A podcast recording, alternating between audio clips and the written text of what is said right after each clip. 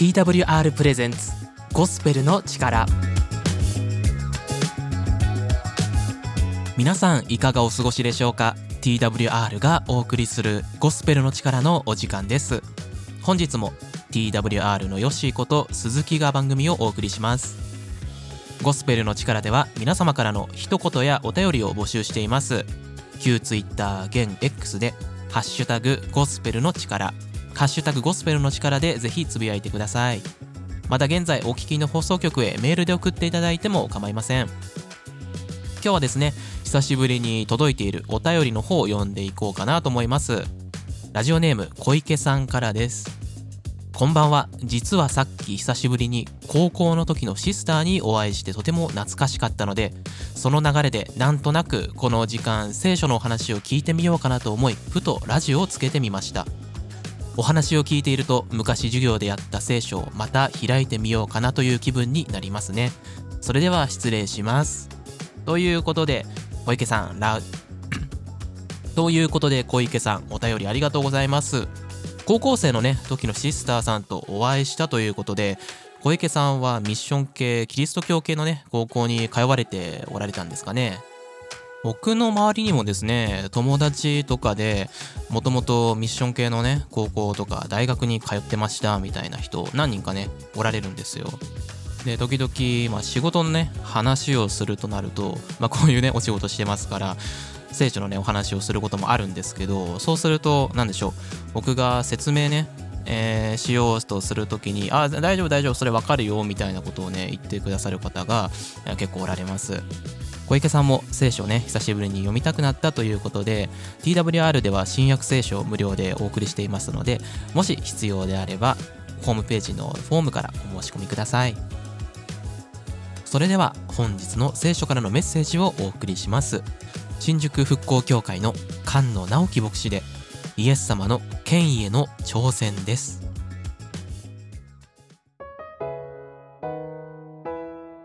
皆さんお元気ですか？新宿復興協会の牧師の菅野直樹ですイエス・キリストはあなたを愛しています私もあなたを愛しています今日もこの番組を聞いてくださりありがとうございます今日のお話の題はイエス様の権威に対する挑戦という題でお話をしたいと思います。聖書箇所はマタイの福音書21章23節から32節のあたりを通してお話をいたします。イエス様は十字架にかかる前にエルサレムに小さなロバに乗って入場されます。その翌日にはつぼみをつけないイチジクの木を呪い、宮清めをされます。その翌日、呪われたイチジクの木が枯れたという出来事がありました。それに続いての今日はお話になります。イエス様の権威に対する挑戦。祭司長や長老たちがイエス様がどのような権威でそれを、その働きをしているのか。まあそれを挑戦して、まあ実はですね、隠された動機があったわけですね。まあ、イエス様の働きは人々にとって信頼できるものであり、魅了するものでした。でもそれに対して、なんとか信頼を失わせよう、敵対させよう、そういう思いからこの挑戦がされていました。もう一つ、イエス様はローマ法に違反しているというそういう口実を見つけて逮捕し、十字架につけたい、亡き者にしたい、そういう思惑があったんですね。イエス様は彼らの挑戦に対してどうかわしていったのでしょうか。第一番目。イエス様の権威に対する挑戦が行われます。23節それからイエスが宮に入って教えておられると、祭司長、民の長老たちが身元に来ていった。何の権威によってこれらのことをしておられるのですか？誰があなたにその権威を授けたのですか？祭司長、民の長老たちが唇を切りました。祭司長とはサドカイ派の人たち。長老とはパリサイ派の人たちです。彼らは気が合わない。そして本来協力し合う相手ではないんですが、イエス様を亡きにものにしよう。そのために力を合わせました。まあ彼らはですね、リーダーであり、民を守る、まあ、そういうですね立場にあったので公に影響力を表すイエス様に対して挑戦するというのはまあごく自然なことでしたイエス様は正式なまあラビになるための進学校へ行ってたわけではないのでまあ彼を倒すことができるだろうそういう自信があったのでしょうだから挑戦したんだろうと思います何の経緯によってこれらのことをするのかこれらのこと、まあ、大雑把に5つ見てみたいと思います。1つ目はエルサレム入場です。イエス様は王として入場されました。一体それはどういうことか。2つ目、人々から称賛を受けました。それに対しても気に入らない。3つ目、宮清めをした。宗教指導者たちは恥をかかされたわけですね。一体それはどういう権威でやったのか。4つ目、病気の癒し。病人を癒す。まあ、それに対しても不満があった。そして5つ目、神殿で教えた。まあ、こういうことに対して、イエス様にどのような権威でやってるのか、そう問いただしました。まず一つ目、何の権威によってやったのか。そしてその権威を授けたのは誰かこの2つの質問ですねでもしイエス様が天からもらった権威によると言ったらお前は何者だ？何様だ？冒涜罪で訴えるぞ。まあそう言ったんでしょうね。イエス様が人からだと言えば何の権威も持たないじゃないか。誰があなたを任命したのか。勝手にやってんじゃないか。イエス様の権威を地に落とす、そんな狙いがあったと思います。ラビたちは、普段ラビの教え方、説法によって教えをしていましたが、この時は聖書を使ってイエス様に挑戦しました。イエス様はここでは聖書というよりも逆にラビが使うような手法でその質問を質問するという形で答えてきました。まあ、つまりですね、これがラビ的なやり方なんですね。質問されたことに対して逆にこちらから質問しますと。まあ、イエス様はもしあなた方が私の質問に答えるならば、私もあなた方の質問に答えると言ったわけですね。まあ、その第一は、ヨハネのバプテスマはどこから来たのですか？まあ、これはですね、ヨハネの働きの全てを指してるわけですが、あのバプテスマのヨハネは何の権威によって奉仕していたと思うか？それが第一問です。第二問は、そのヨハネの権威は天から与えられたものだと思うか？人から与えられたものだと思うか？まあ、逆にですね、そういうふうに聞き返したわけですね。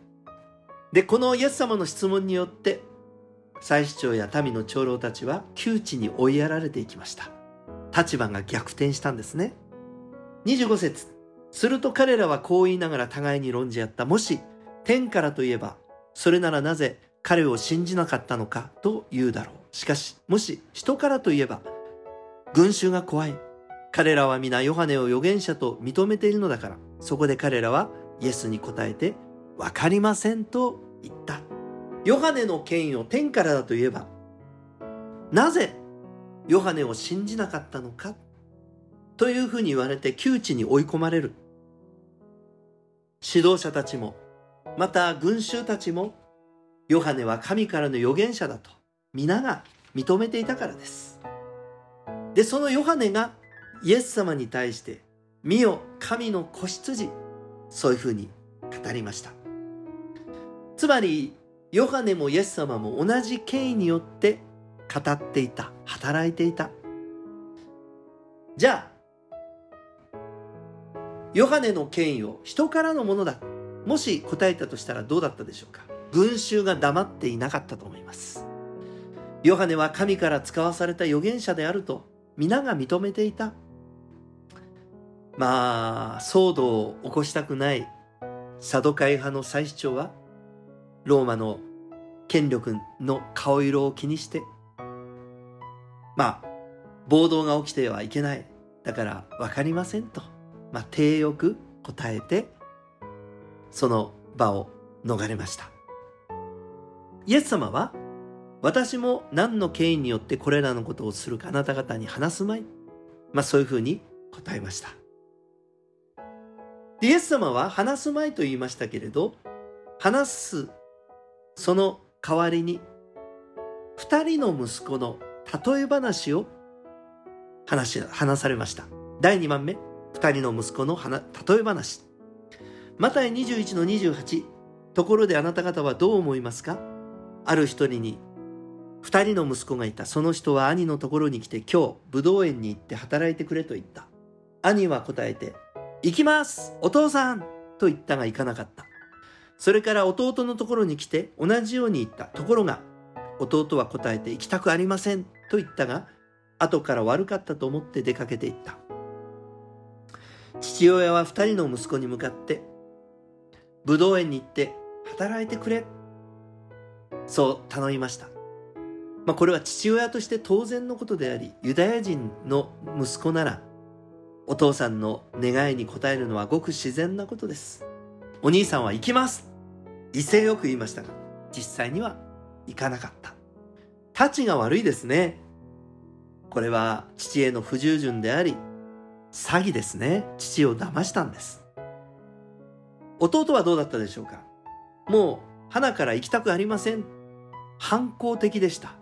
ところが後になって悔い改めて出かけていったのです。イエス様はこのように例え話を話し何か結論的にメッセージを残すのではなく最後質問するという形で締めくくりました。どちらの息子がお父さんの願いに応えたのかそう質問してこの言葉を閉じるんですね。祭司長民の長老たちは後のものです。後のものが心を入れ替えて従っただから後のものです。でも彼らはそう答えることによって墓穴を掘ることになります。イエス様は今話したその例え話を説明します。あの宗教指導者たちと罪人主税人や遊女そこにはもう月とすっぽんのような落差がありました。宗教指導者祭司長やパリサイ人から見たら主税人や遊女というのは罪深い存在です。救われるはずがない人々。でもそんな人たちがあなた方より先に神の国に入ったと言ったのです。これはこの上ない侮辱です。お兄さんは宗教指導者のことでした。ヨハネが来た時に彼らはそのヨハネのメッセージを受け入れ認めました。でもヨハネが語ったのはイエス様のことだったんです。そのイエス様を彼らは受け入れず拒否しました。そして罠にはめて今殺そうとしているのです。この兄は口先では従っているように見せかけていましたが実際は逆らっていたのです。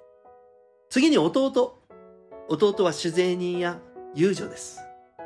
彼らは遠く神様から離れているそんな存在でした。しかし後に悔い改めてイエス様を信じました。皆さん悔い改めの実を結んだのです。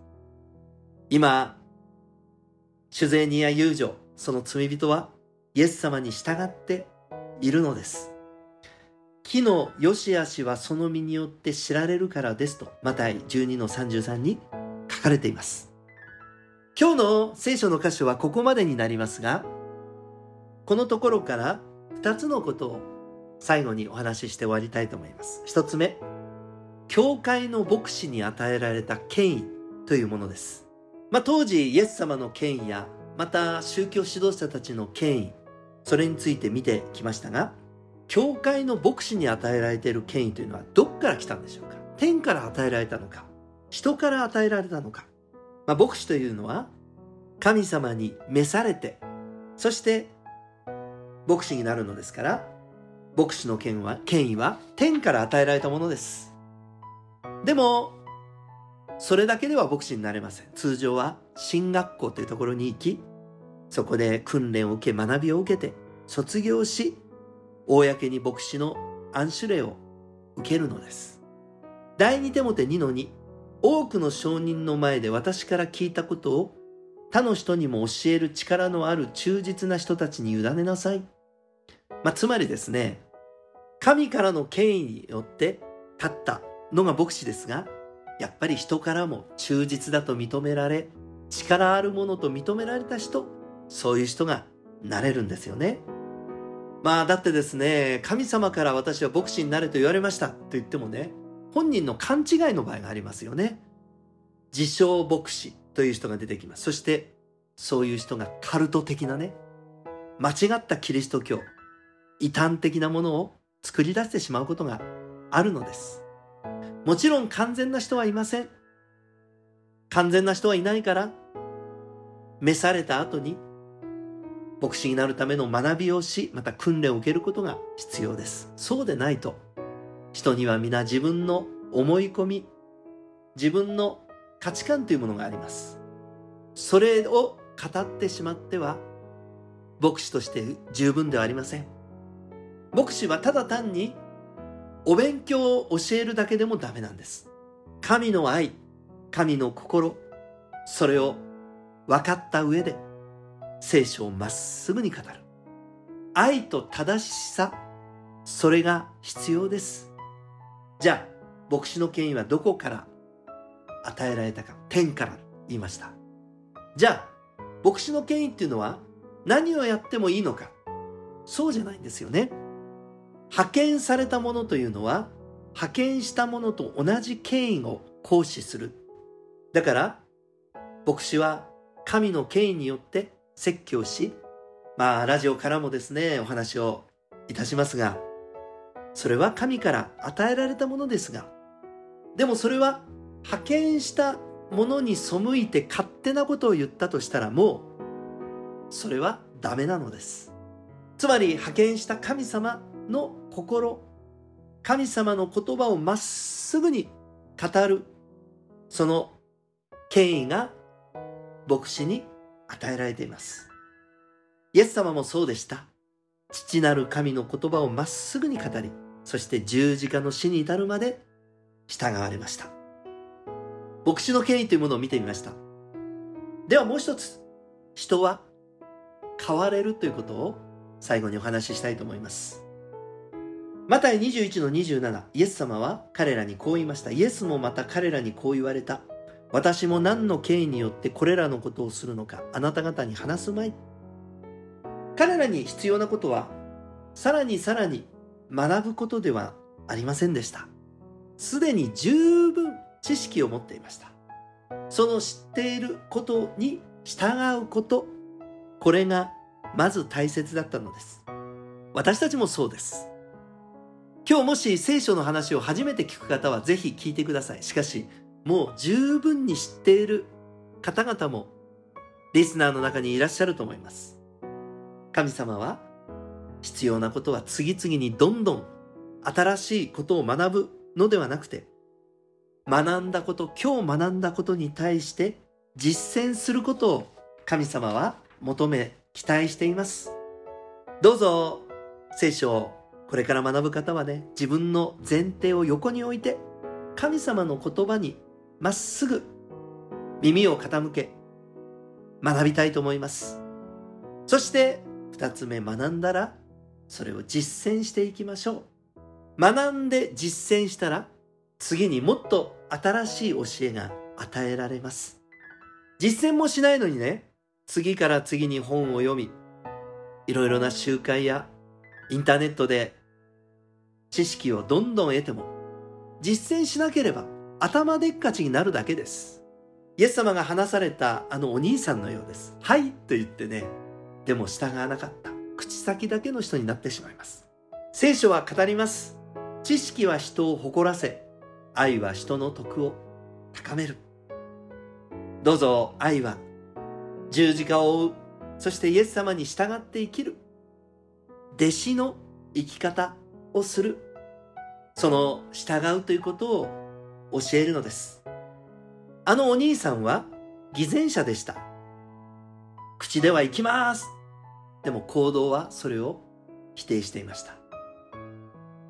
宗教というその衣を着てユダヤ教やキリスト教やそういう形そういうことを聖書は教えているのではありません人に正しく立派そうに見せる。そういうことは聖書は教えていないのです。あなたは神の前に正しく生きなさい。神の前に誠実に歩みなさい。そう教えるのです。あの弟はどうだったでしょうか。父親に背くことを言いましたが後に悔い改め武道園に行って働きました。実は私たちもこの弟みたいなもので生まれつき罪の中に生まれてきたのです。生まれつき神に背いている存在です。しかしそんな私たちでも悔い改めてイエス様を信じるなら救われるのです。神様にあなたは喜ばれ祝福されるそういう生き方ができます。誰でも皆さんこの聖書のメッセージは人生やり直すことできますよ。誰でも新しくやり直すことができる。イエス様はこう語られます。マルコ1の14から15ヨハネが捕らえられて後イエスはガリラヤに行き神の福音を述べて言われた。時が満ち神の国が近くなった。悔い改めて福音を信じなさい。皆さん今日今日です。悔い改めて福音を信じませんか？もちろん向きを変えるということですから真面目な人になりなさいということよりも神の言葉を信じる。そして従う。それが悔い改めです。どうぞ今日皆さんがこの言葉にしっかりと導かれますように。使徒の働き16の31にはこう書かれています。主イエスを信じなさい。そうすればあなたもあなたの家族も救われます。私たちはイエス様に使わされていくのです。まず主イエスを信じて救われます。今日もしあなたがイエス様を信じている人ならばどうぞ信じ続けて言ってもらいたいと思います。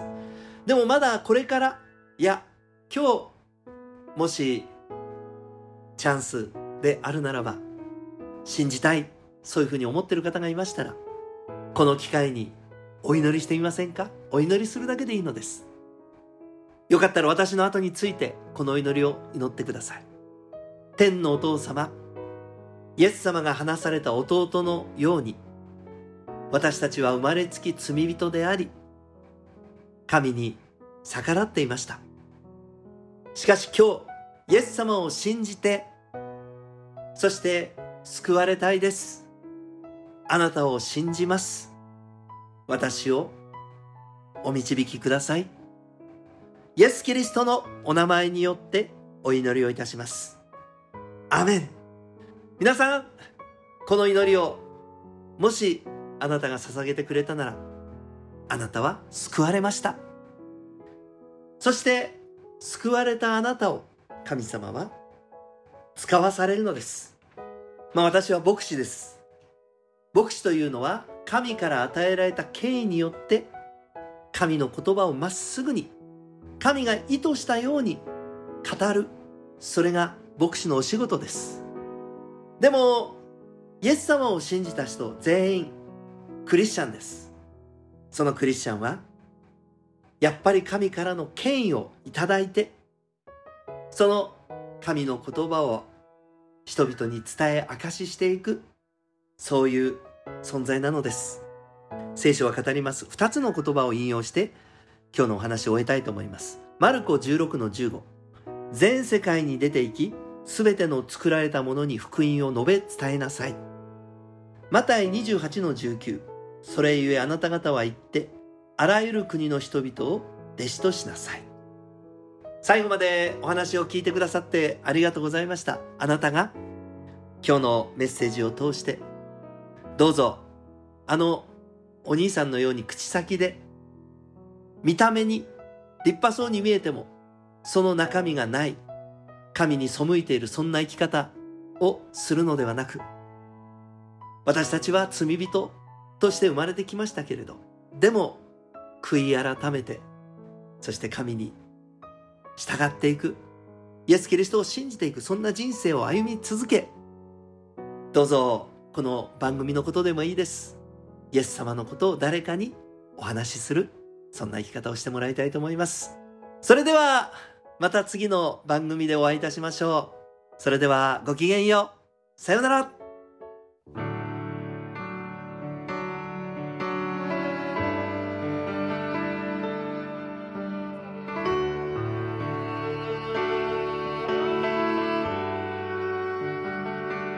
もなくお別れのお時間です。短い時間でしたが本日もゴスペルの力お聞きくださりありがとうございました。ご感想やご意見などハッシュタグゴスペルの力でぜひつぶやいてください。またはお聞きの放送局にメールで送っていただいても構いません。TWR の最新情報はホームページ twrjp.org twrjp.org をご覧ください。TWR は能登半島地震の義援金を受け付けております。いただいた義援金は能登半島地震キリスト災害支援会通称能登ヘルプを通して支援いたします。詳細は TWR のホームページをご覧ください。また「希望の灯火」という番組が YouTube で始まりました。日常生活で困難や不安がある方また災害などで心を痛められている方はぜひ YouTube でご覧ください。ゴスペルの力はポッドキャストでも過去のアーカイブを聞くことが可能です。また Wave of Grace という番組もポッドキャストで放送しています。そちらもぜひ検索してお聞きください。また TikTok では毎日朝と晩に励ましの言葉を私ヨッシーがお届けしています。TWR Japan で検索してぜひそちらもフォローをお願いします。聖書が欲しいというお方はホームページのフォームからご連絡ください。新約聖書をお送りします。それではまたお会いしましょう。